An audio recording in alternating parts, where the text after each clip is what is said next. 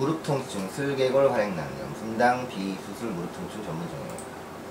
활액낭은 액체로 가득 찬 주머니로 쿠션 역할을 해서 관절이 부드럽게 움직일 수 있도록 도와줍니다. 각 무릎에 있는 세 개의 활액낭은 부상과 염증에 쉽게 노출되고 무릎 활액낭에 염증이 생기면 무릎을 움직일 때 통증이 생기는데 이를 슬개골 활액낭염이라고 합니다.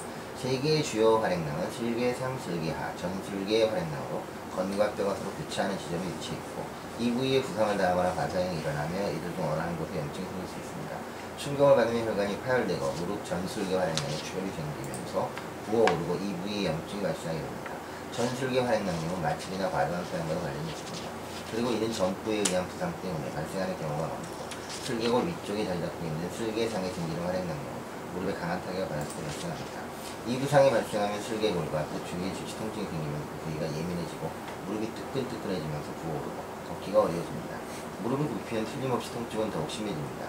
의사는 진료를 통해 진단을 내리거나 감염이 의심되는 경우 활액낭에서 액체를 약간 빼내 검사를 합니다. 골절 탈구가 함께 발생하는 경우를 배제하기 위해 방선 촬영할 수 있습니다. 슬개골로 덮고 있는 피부가 찢을 경우 활액낭에 바이러스가 침입해 감염이 발생하는 경우도 종종 있습니다. 이런 경우 방치와 만성 활액낭염에 시달리게 됩니다.